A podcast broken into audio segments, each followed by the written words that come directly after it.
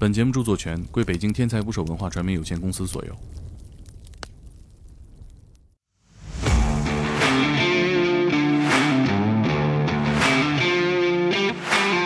半个小时之内扔了三十枚导弹，当场连死带伤一千四百多人。我真的觉得那张是个遗像哎，脾脏一破裂，人绝对完，也许当场就完了，你都不用救，就这么一个车祸就能把人的头发给你一夜变白，把所有这个腐肉烂肉一剪一剪的剪下去。我说我就算死到他们脚底下，我也不能让他们把我脸给踩烂了呀，把这个骨头从这儿锯开。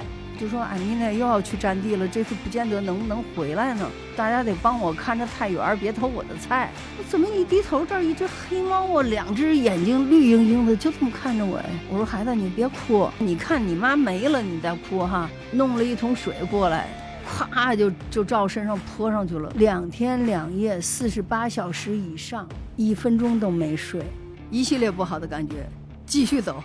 一次一次手术做下来，就是这么个状态，改善不了了，就是残疾人的行列。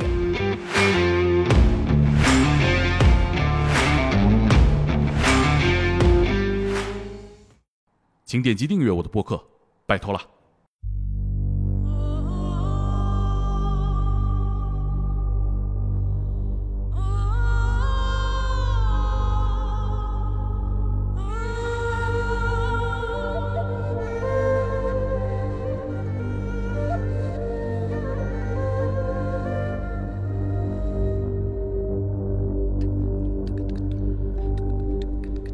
打捞最带劲的职业故事，这里是天才捕手 FM，我是猛哥。我第一次听到“现代战争”这个词是在游戏里，那个游戏叫《使命召唤四：现代战争》。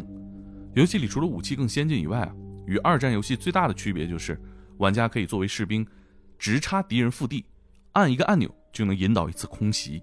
这也是这个游戏里最有杀伤力的攻击方式，只需要一个坐标，不用开枪，飞弹就能摧毁一切。现代战争可真是够狠的哈！上期节目呢，我们从战地记者梁玉珍老师的十年工作经历看待现代战争。现实中的战争不是游戏，没有任何可玩性，它会带来苦难，战争会停止，亲历者的苦难不会。本期节目，战地记者梁玉珍讲述自己离开战场后的十年，属于他自己的战争。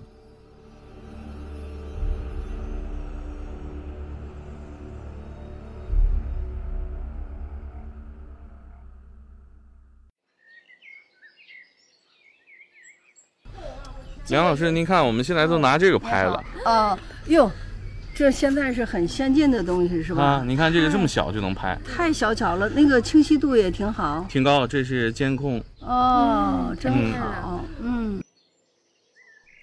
北京郊区的养老院花园里，推着轮椅的慈祥老阿姨，这是梁老师。怎么看都跟战争没关系，但是当他聊起自己的工作，他会把摄影机比喻成自己的武器。看到我拿的运动相机这么小，他直呼新式武器。您当年是拿什么拍？哟，我们最早的时候那可大了，大家伙，十几公斤那个扛着。那你现在这我连见都没见过，你这新式武器啊，太先进了。两次见面，梁老师都穿着运动服，第一次是阿根廷国家队的，第二次是洛杉矶湖人的，这很奇怪，难道年近七十的老阿姨是个体育迷吗？其实也跟战争有关。我觉得您搭的还特别的讲究，因为湖人队就是紫金王朝嘛，是紫色的衣服。您这紫色的这个训练坎肩里边还是个紫色的，就是特意为这件衣服搭的。我这这穿搭，我觉得年轻人就应该学习一下。呃，说起衣服穿搭，这的确是生活当中一个很大的问题，因为这个腿的受伤嘛。嗯，你以前穿的很多衣服都不能穿，再穿起来也不好看，那只能去选择一些适合这种现状的这种衣服。嗯，这个穿一些比较适合的、宽松的，你只要得体是吧？干净整齐、得体大方，就以这个为准了，就不要去再去想着什么呃女性的那种什么美感呀，就这些已经。距离很远了。胫骨和腓骨粉碎性开放骨折，腰椎压缩性骨折，血胸、脑震荡、药物过敏，十几次手术，让一个工作狂一样的女战地记者成为残疾人，一切还要回到战场，一场意外，一次万人游行中的踩踏事件。那次是二零零三年美国打伊拉克，那是一个星期五。呃，我记得特别清楚，为什么呢？因为星期五阿拉伯人都去到清真寺去做礼拜，所有的男人都去。他做完礼拜之后开始游行，那人数就相当多了。在这个反战游行当中，我是在最前面，因为我都要做一些报道嘛。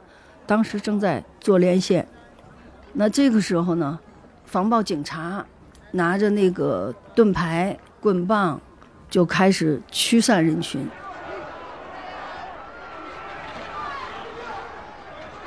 那当时就有不少人就是摔倒啊。我正因为在这儿说电话嘛，那肯定是不注意了。等他后边骚乱的人群冲过来，而且我听到声音的时候，回头一看，那根本就来不及了，咵一下就给我冲倒了。冲倒之后，就好多人就从我身上就跑过去。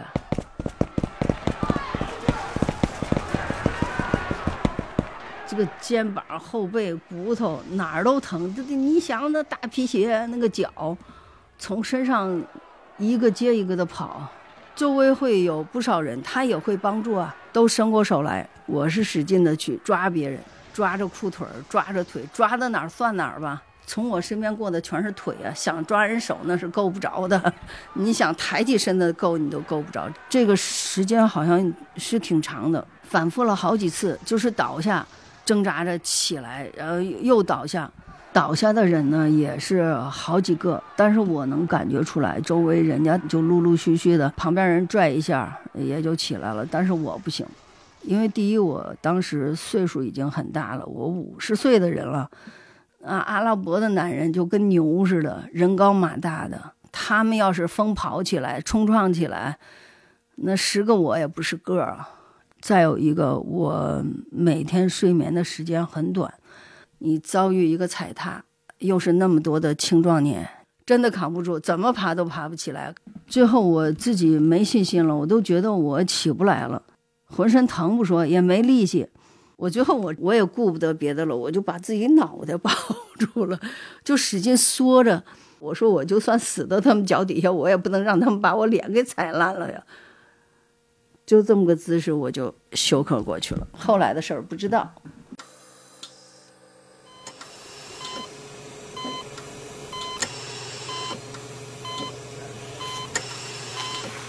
我醒了以后啊，我在一张那个应该是医院叫平车推病人走的那种床，可是醒过来的第一个感觉就是我浑身冷啊，我不知道怎么回事儿，我也没问。因为当时醒过来的时候还在吸着氧，浑身还不舒服呢。刘卓野他们在身边，七嘴八舌的，就是他们讲了之后才知道的，说是一个当地阿拉伯人出了不少力，几个人就把我从那个人群当中啊抬出来，就抬到路边之后吧，呃，拍也拍不醒，呃，叫也叫不醒，说这可怎么办呢？弄了一桶水过来，咵就。就照身上泼上去了，说拿水泼能给他泼醒了，泼也没泼醒，说这不管用啊，怎么办呢？叫个车给送医院吧。后来医生说嘛，你这是轻度脑震荡，所以这次也是挺惨的。要不是命大，真的让人给踩死了。当时医生就说呢，嗯。你可以在医院住几天，我们一方面是观察，一方面呢就是给你用点药治疗一下，然后你就能够休息的好一点。但是我没没同意，休息两天，然后就开始又出去采访了。那时候都已经过两个多月了，一直咳血啊。当时我还问了医疗队的人，我说我到现在还咳血。医疗队这个医生就跟我说：“他说像你这种情况啊，你就不应该再工作了。他说你得回国治疗，看看还有什么后遗症啊，还有什么问题，到国内查才能查清楚。但是我没没同意。他太强硬了，在踩踏中死里逃生，只休息了两天，又重新回到了战场，继续工作。二零零八年十二月二十七日，以色列向加沙发起了空袭，半小时内扔了三十枚导弹，有一千四百多人连死带伤。本该是一次重要的报道，但一场车祸让梁玉珍的战地生涯停在了这里。一场诡异的、被预测到的车祸。我不知道这叫第六感呢，还是叫预感呢？用一个什么词来界定啊？当时什么个状况呢？是那几天啊，代表团出访埃及，最后一天是在卢克索。上飞机之前还有最后一个景点的访问，那是南方的一个旅游度假村。去那个度假村的时候，我摄像机的那个镜头盖没有了。我在埃及十年。我大大小小的事情经历那么多，就是在设备啊这方面养护的非常好，从来没有出过这样的事儿。而且我自己没有丢三落四的时候，我这人做事儿很严谨。可是那天我觉得我我整个人是恍惚的，就是二十七号这天人就开始恍惚。到了这个度假村的时候，我发现我这个镜头盖没有了。怎么想也想不起来能掉到哪儿。最后回来的时候发现在哪儿啊？是在车上。这个现象从来都没有。可是从那件事我心里吧就有一个不好的感觉，因为从来没有发生过，今天就发生了，我就觉得是一个特别不好的现象。这是第一件事儿。第二件事儿，当地时间下午，所有的事情结束了，吃完中午饭了，送代表团。去机场，我又干了一件事儿。送代表团进这个候机厅，所有人都进去了。然后我发现什么呢？我摄像机呢？我居然没带摄像机，这也是我从来都没有过的事情。人还是恍惚的。我摄像机呢？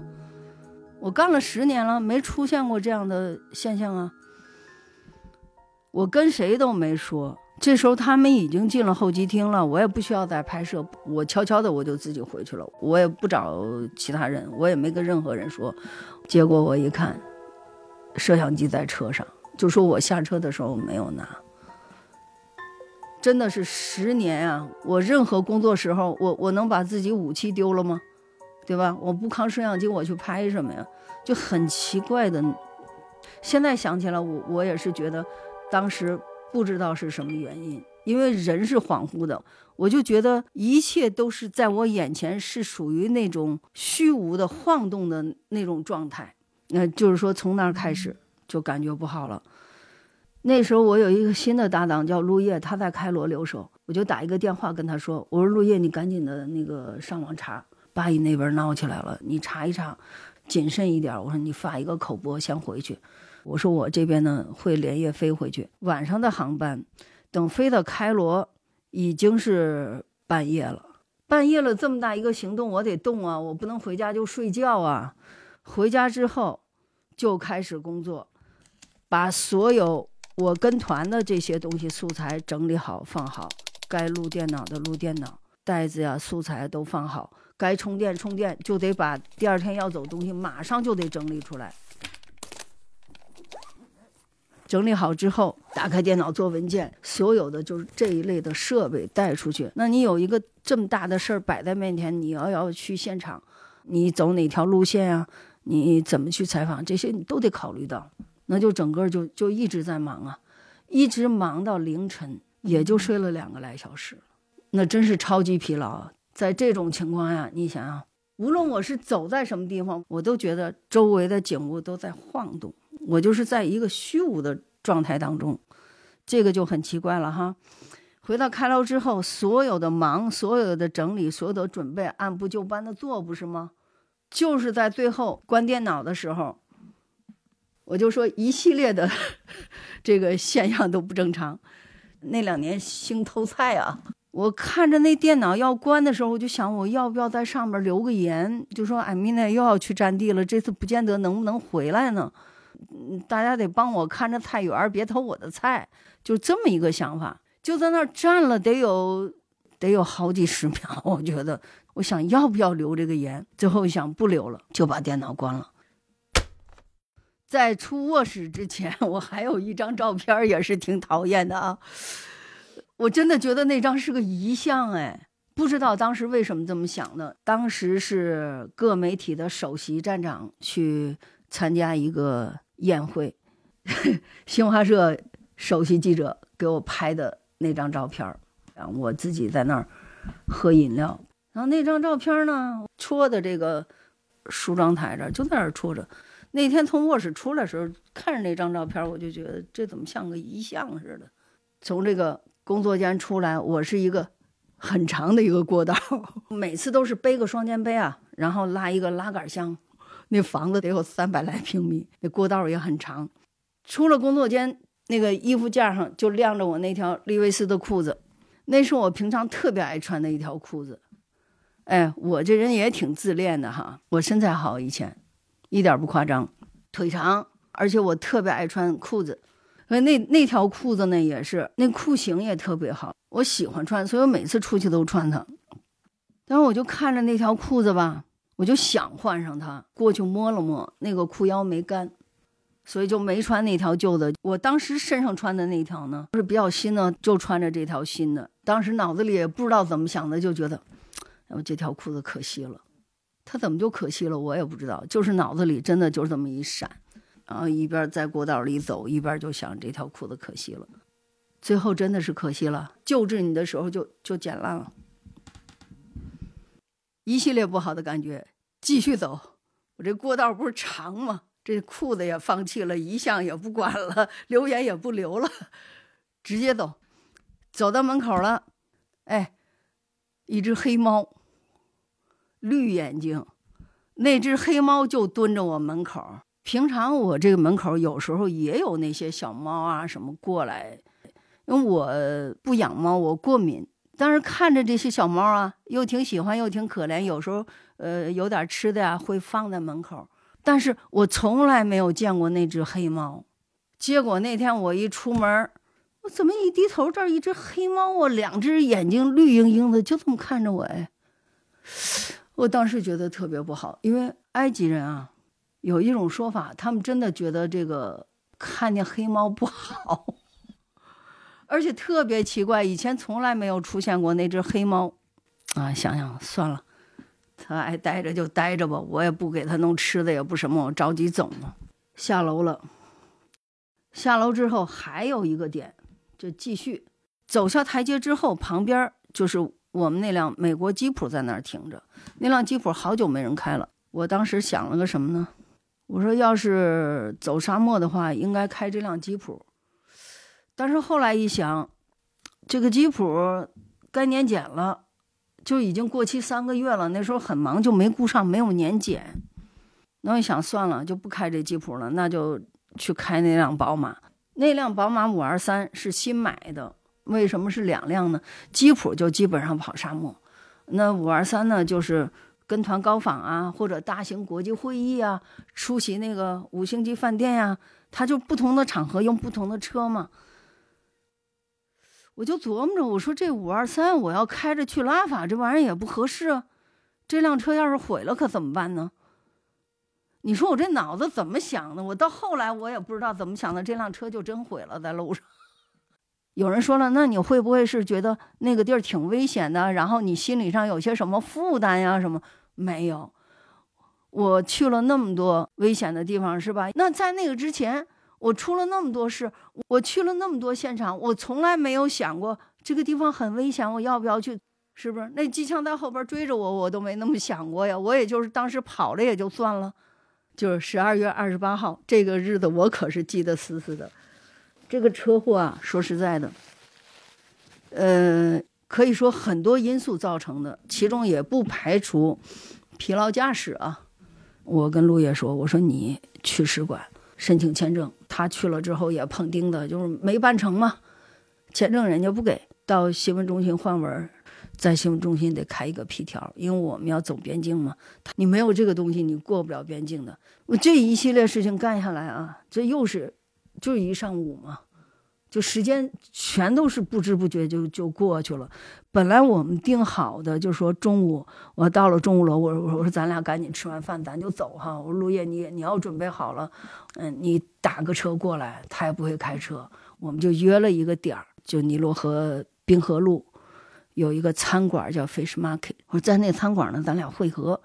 可是这时候他跟我说，国际台两个记者想搭车。两个小伙子都不会开车呀，说跟着梁姐一块儿干，让梁姐带一带哈，能出成绩。他们都认为跟着我干能出成绩。国际台这俩记者这想法也是对的，而且年轻人嘛，刚去不久，我觉得帮一把。我说那愿意搭车就过来吧，但是你们得快，再晚的话晚上天黑的早。那冬季嘛，十二月底，就事情非常巧，他那天过来呢，路上又耽误了好长时间。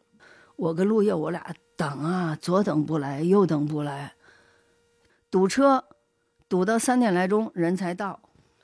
到了我们这个汇合点的时候，就已经是下午三点左右了。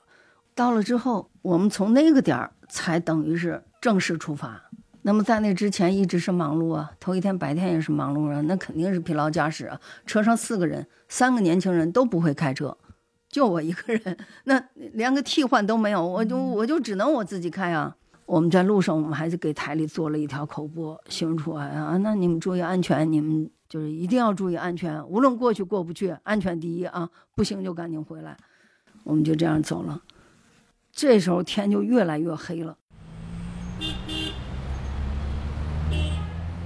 按说那个路段还可以，有路灯，也是很巧的事儿。那个路灯没开，它为什么不开呢？谁也说不清楚。当然这是后话了啊。过后，埃及的报纸上还连续两天大篇的文章，就是谈呃外国记者在埃及的安全问题。再有一个，我们出车祸那个地方是个什么情况呢？那个地方的隔离带的护栏被撞的横七竖八的在路上堆着，之前出过几次车祸，没有清理。还有，如果按照这个交通管理的做法，是吧？二百米之外你要放一个三角。标志，而且在这一堆都要挂上红灯警示，也没有。所以说，所有的事情该有的都没有，都是就差那么一步，那最后就出事儿了。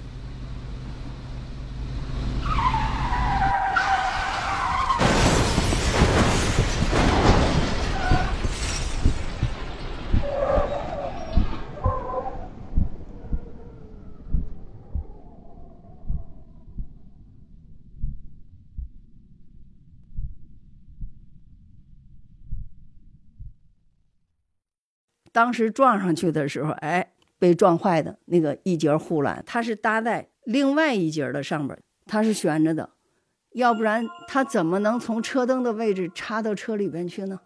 很奇怪啊！当那个律师也帮着去解决这件事嘛，他就说：“艾米娜，如果说咱们弄个车教练来来是吧？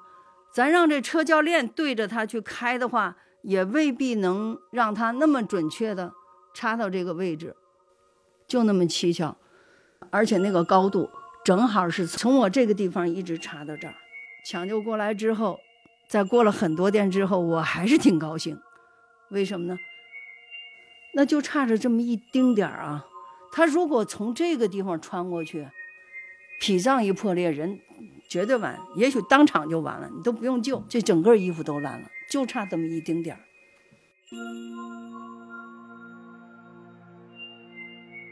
马路边的防护栏穿过车灯，插进了梁玉珍的脚，一直穿过了她整个小腿，造成左腿胫骨和腓骨粉碎性开放骨折，腰椎压缩性骨折，血胸和脑震荡。恢复意识的梁玉珍看着眼前的场景，觉得挺好，还活着。就一开始有很多不好的感觉哈，但是我又觉得我很幸运，为什么呢？因为出事之后，当地的一系列的措施和每一个救援的环节。都非常巧合，而且非常到位。就巧合在哪儿呢？这辆车当时出事儿，后边紧跟着有一辆旅游大巴。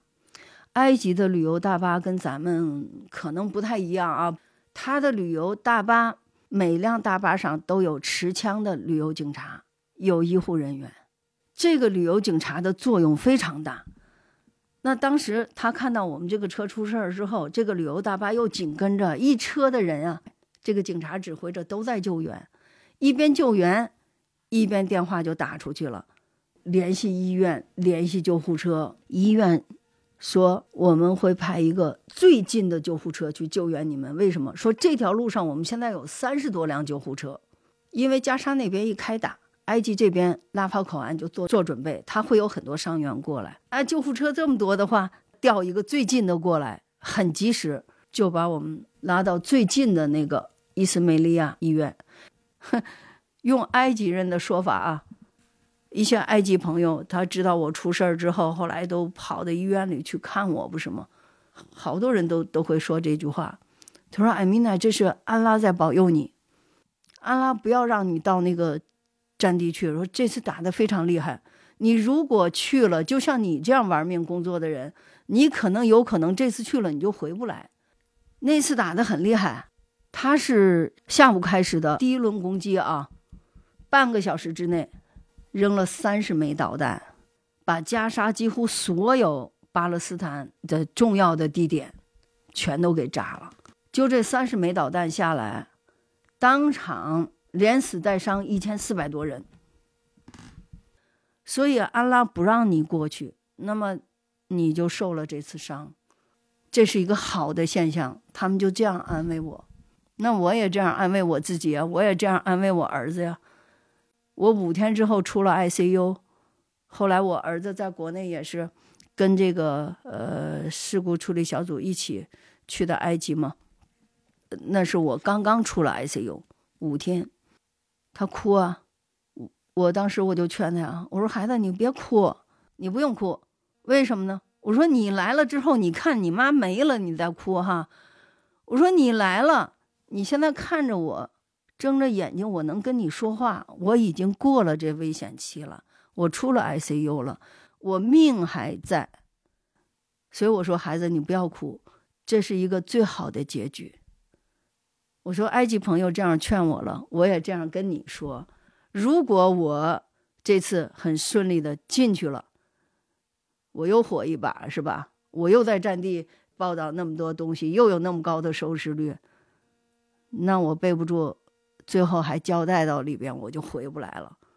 我说，但是呢，虽然这次我没没进去，但是你看着妈妈现在是活着呢，这就够了，不用想其他的了。你只要命还在，你就有希望啊！你有希望治愈，虽然残废了，但是至少，你看我这么多年我过来了吧。死里逃生是一种幸运，但躲过了死亡威胁的梁玉珍，不得不面对的是活下去的痛苦。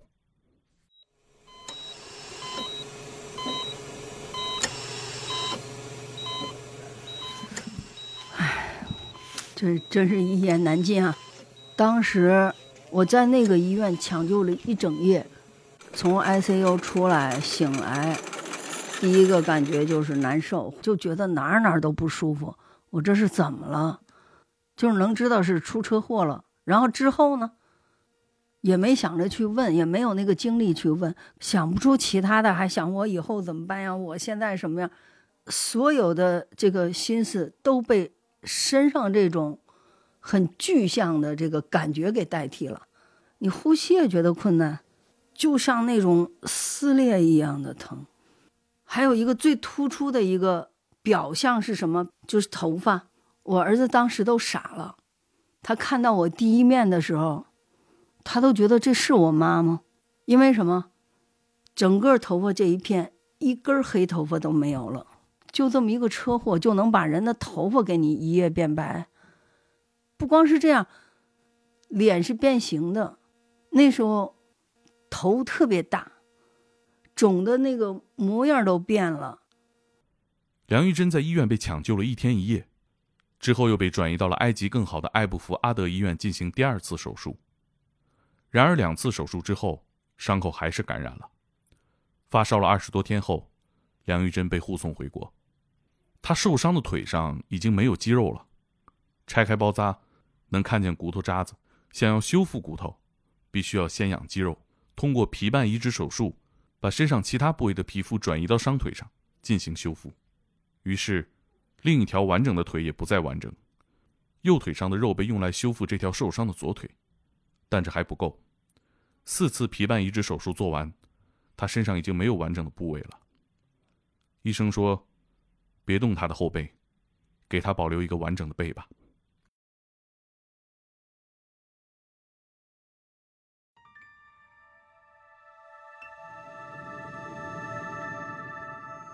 回国的时候，那烧伤科主任、创伤科主任，那都是全国的 number one 呀，那多权威的人啊！人在我这儿，人家就有挫败感啊，最后都不知道该怎么办了。呃，皮瓣移植做了四次手术，做一次坏死，过些天养养一养，再做一次又坏死，一直到了晚上，哎，挺高兴没坏死，那天特别高兴，但是第二天早上一看。又坏死，因为之前好多就是熟悉的人啊，就跟我聊过唐世曾的事儿。唐世曾是新华社驻外记者，我去的那些年他没在，他是在好像是八十年代末九十年代初那个阶段经历的两伊战争那些。他曾经写过两本书，书里提到过他患了白血病吗？他就觉得跟当时出入于战地、受那些战地武器的这种，呃分散物的影响，就是造成他身体的这种白血病。他有这种说法，就别人跟我说起来说也有这种说法。医院呢也曾经有过怀疑，医院就说我们给别人做手术，嗯都没有问题，说在你身上做一次就这样。因为每次医生都跟我说嘛，我们这次手术做的很到位，他从来没有跟我说过手术很成功。他永远是说我们做的很到位。嗯，我也理解哈，有些东西是不言而喻的，只可意会不可言传。那每次手术做的都很到位，但是为什么我做了十几次呢？最后一次医生都已经不想做了。当时医医生也说过。你在中东这么多年，你出入于战地，接触那么多的武器，接触那么多爆炸物、分散物，那这个东西到底有没有影响呢？我说我说不准，医生更说不准了。但是凡是去过战地的记者，大家自己都有这种想法，因为这是不可避免的。就说化学武器这一项来说吧，谁都不承认。对吧？以色列不会承认他使用化学武器，伊拉克也不承认他使用化学武器，但是所有的媒体、所有的公众舆论都在说那个地方它就是有化学武器的残留物。那像我这种身体情情况，到底是不是受那个东西的影响呢？我自己也说不准啊。之前我还曾经。有过一个什么习惯呢？比如说，我到了每一个地方，我都买一个纪念品哈，就包括去战地，比方说弹片啊、子弹壳啊这些东西我都有。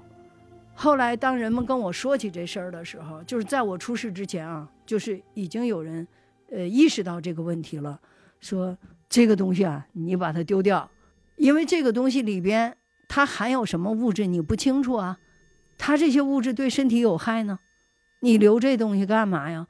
我说我就是留个纪念嘛。我说你不要留这个东西啊，算了，扔了吧。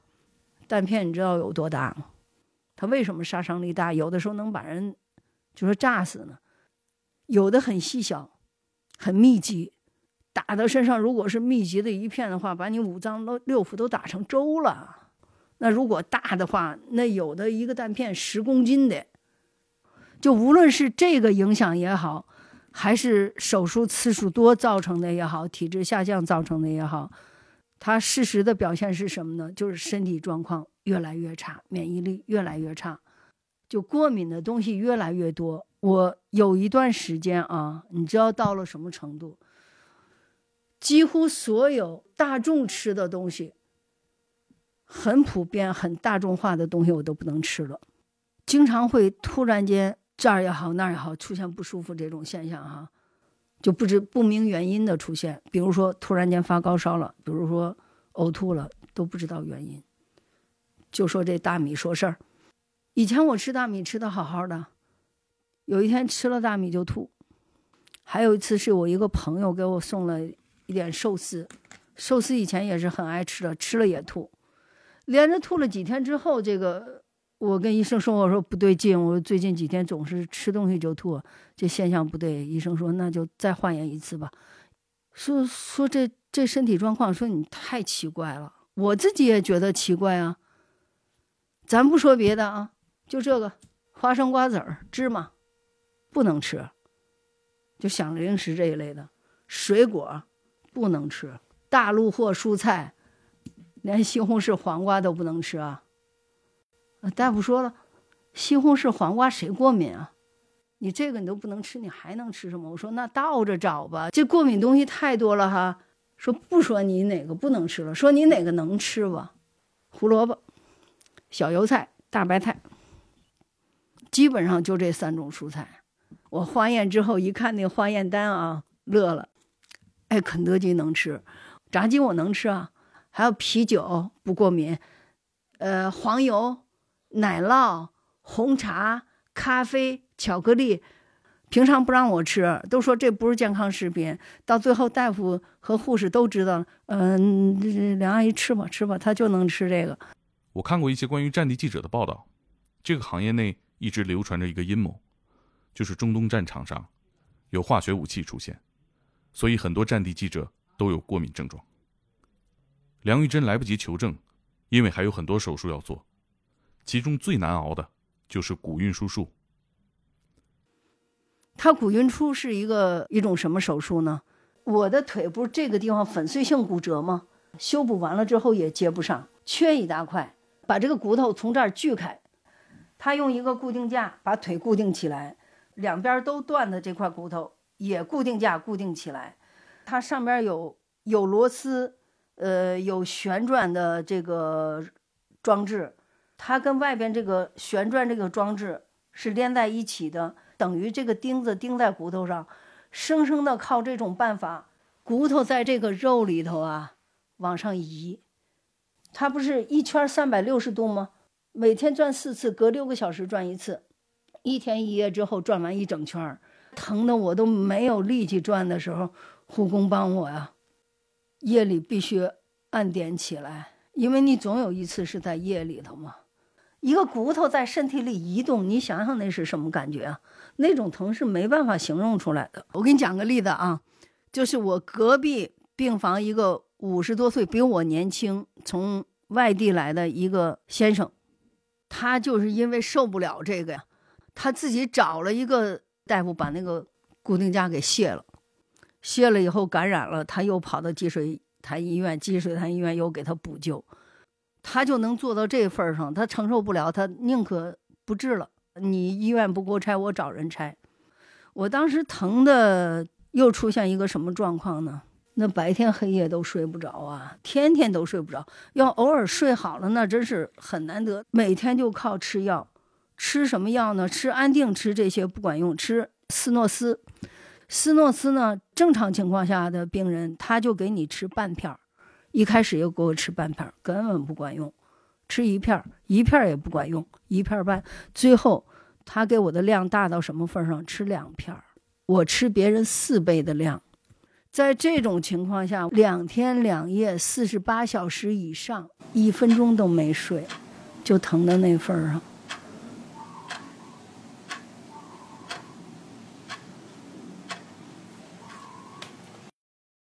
我后来。我儿媳妇给我出了个主意，说我妈是干活也能干，玩也能玩，什么都行，给她弄点玩的吧。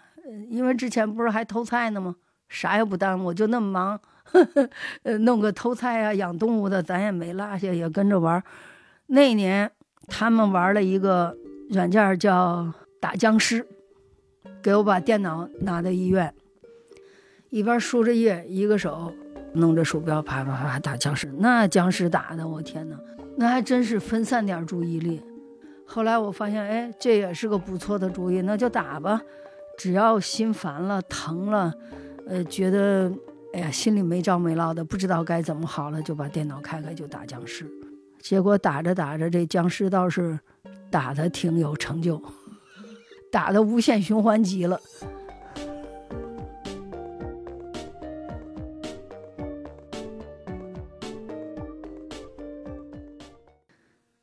除了大手术之外，最难忍的是什么？小手术。小手术叫什么？就是清创，不用去手术室，就在床边做，就铺上这个无菌布啊，还手术这样一些东西啊。一个护士推着车，一个医生就坐在这儿做手术。清创叫什么呀？就是这个伤口吗？就化脓了、腐烂了，要把这些清理掉。怎么清啊？你想象一下，你都会觉得特难受。一个手拿着钳子，一手拿着镊子。镊子夹起来一块就剪一下，夹起来一块剪一下，把所有这个腐肉烂肉一剪一剪的剪下去，一丁点麻药不给打，一片止疼片不给吃。他不光是把腐肉剪掉啊，剪到什么程度？一定要把这个腐肉完全剪干净，剪到这个新鲜的肉出来，流了新鲜的血才停住。就这样的清创手术，我做了好几次。每一次都是死去活来啊，那种疼，而且这个手术做多长时间啊？没有说十分钟、二十分钟就给你做完的，一个半小时啊！你想叫都叫不出来，他给你嘴里塞个毛巾啊，那不是钢筋铁骨的话，真的忍不了那种疼。所以后来我总结，像我这种病人啊，是你当时可能是忍了。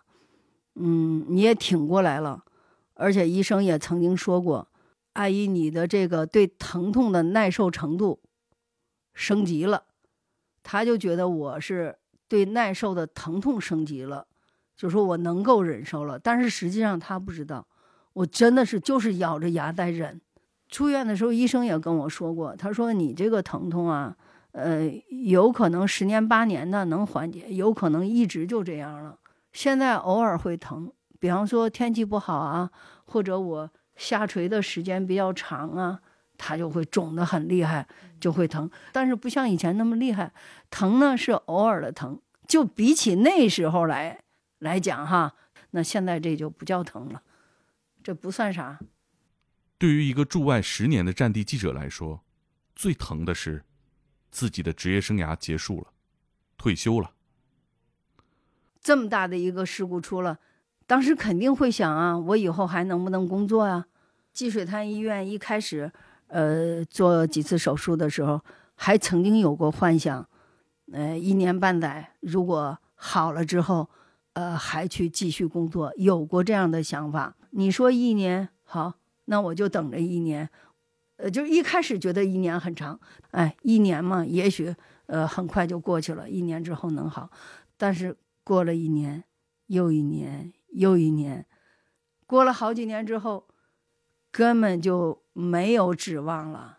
那个时候，自己的心态已经被磨平了，就最早的那种期待已经没有了。啊，一开始还有期待，到最后一点指望都没有了。我心里也清楚了，一次一次手术做下来就是这么个状态，改善不了了，那最终就是残疾人的行列。你都治疗这么多年了，也一步一步的到了退休的年龄了，你还有什么指望去重返岗位呢？所以说到最后的时候，就完全没有这种期待了，我连想都不想了，就到时候你就给我办退休，我就退了休就算了。很遗憾啊，能不遗憾吗？你从一个就是可以说，呃，辉煌时期、鼎盛时期一头栽下来的嘛？是吧？那些年的那个业绩是大家有目共睹的，知名度很高，呃，工作上也是很有业绩，嗯，自己的成就感哈满满的，精力也很旺盛，嗯，一下子夸叽从天上掉到地上。十几年的战地记者生涯里，梁玉珍有个原则：美临大事有静气，就是无论遇到多大的难题或者危险，都要临危不惧，理智冷静的面对现实，控制自己的情绪。但我在听到梁老师接下来的经历之后，我的心态都崩了。五年的医院生活结束之后，他患上了乳腺癌，这次依然有静气。他说：“这场癌症早有预感。”一八年是年初的时候，我就有感觉了。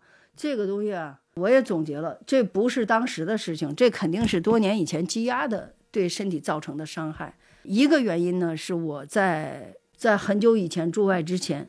婚姻问题嘛不顺，我是一个不吵不骂不说的人，那很多事情就是说自己不痛快了或者情绪不好了，那就是压在心里嘛。所以这是一个很大的原因。第二个原因就是什么？常年情绪紧张、劳累过度。十年呀，出入于战地这种地方，还有就是跟随高仿团的时候，这根弦永远是绷着，绷得紧紧的，每一个环节都不能出错。经历六次化疗，这场癌症对于身经百战的梁玉珍来说，不过就是一场病。有病就治病。他的房间里有很多健身器材，飞镖、乒乓球、划船机，每天都坚持健身。我看到这些，想起了我家里落灰的哑铃。我当时真是无地自容啊！哎，您这天天练肯定特别准吧？呃不不不，呃没准头也也不是天天练，就是你看，哎这我这门是可以吸的，我好几项活动，还有这个也是，我靠到这儿我就可以抖，因因为因为这个腿的原因，你活动受限制。在外边只能慢慢的走，那活动量是肯定不够的，你身体还是需要活动的，所以我就做力所能及的吧。我四项运动在房间，一个是这个投掷，还有这个抖空竹，我这还有一个手摇机，我这个可以练练这个肺啊，你必须要练的。因为呼吸系统容易出问题，长期不活动，这都容易出问题。属于练心肺功能呗。对，练心肺功能。一天练多多长时间啊？呃，我一次就一百下。嗯。一次一百下，我休息一会儿，再做一百下，我就也差不多了，练不了太多。然后过一会儿再休息会儿，再做一点。一组一组的哈。嗯，我还有乒乓球可以打。哦。嗯。就是这个，那您怎么打呀？这么打，这个这样，你看，你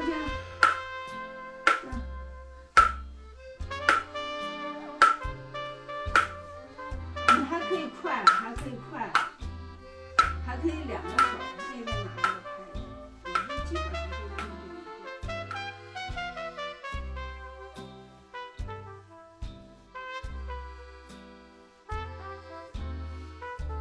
从战场到手术台，再到这个可以写稿和健身的房间，梁老师一直是个战士。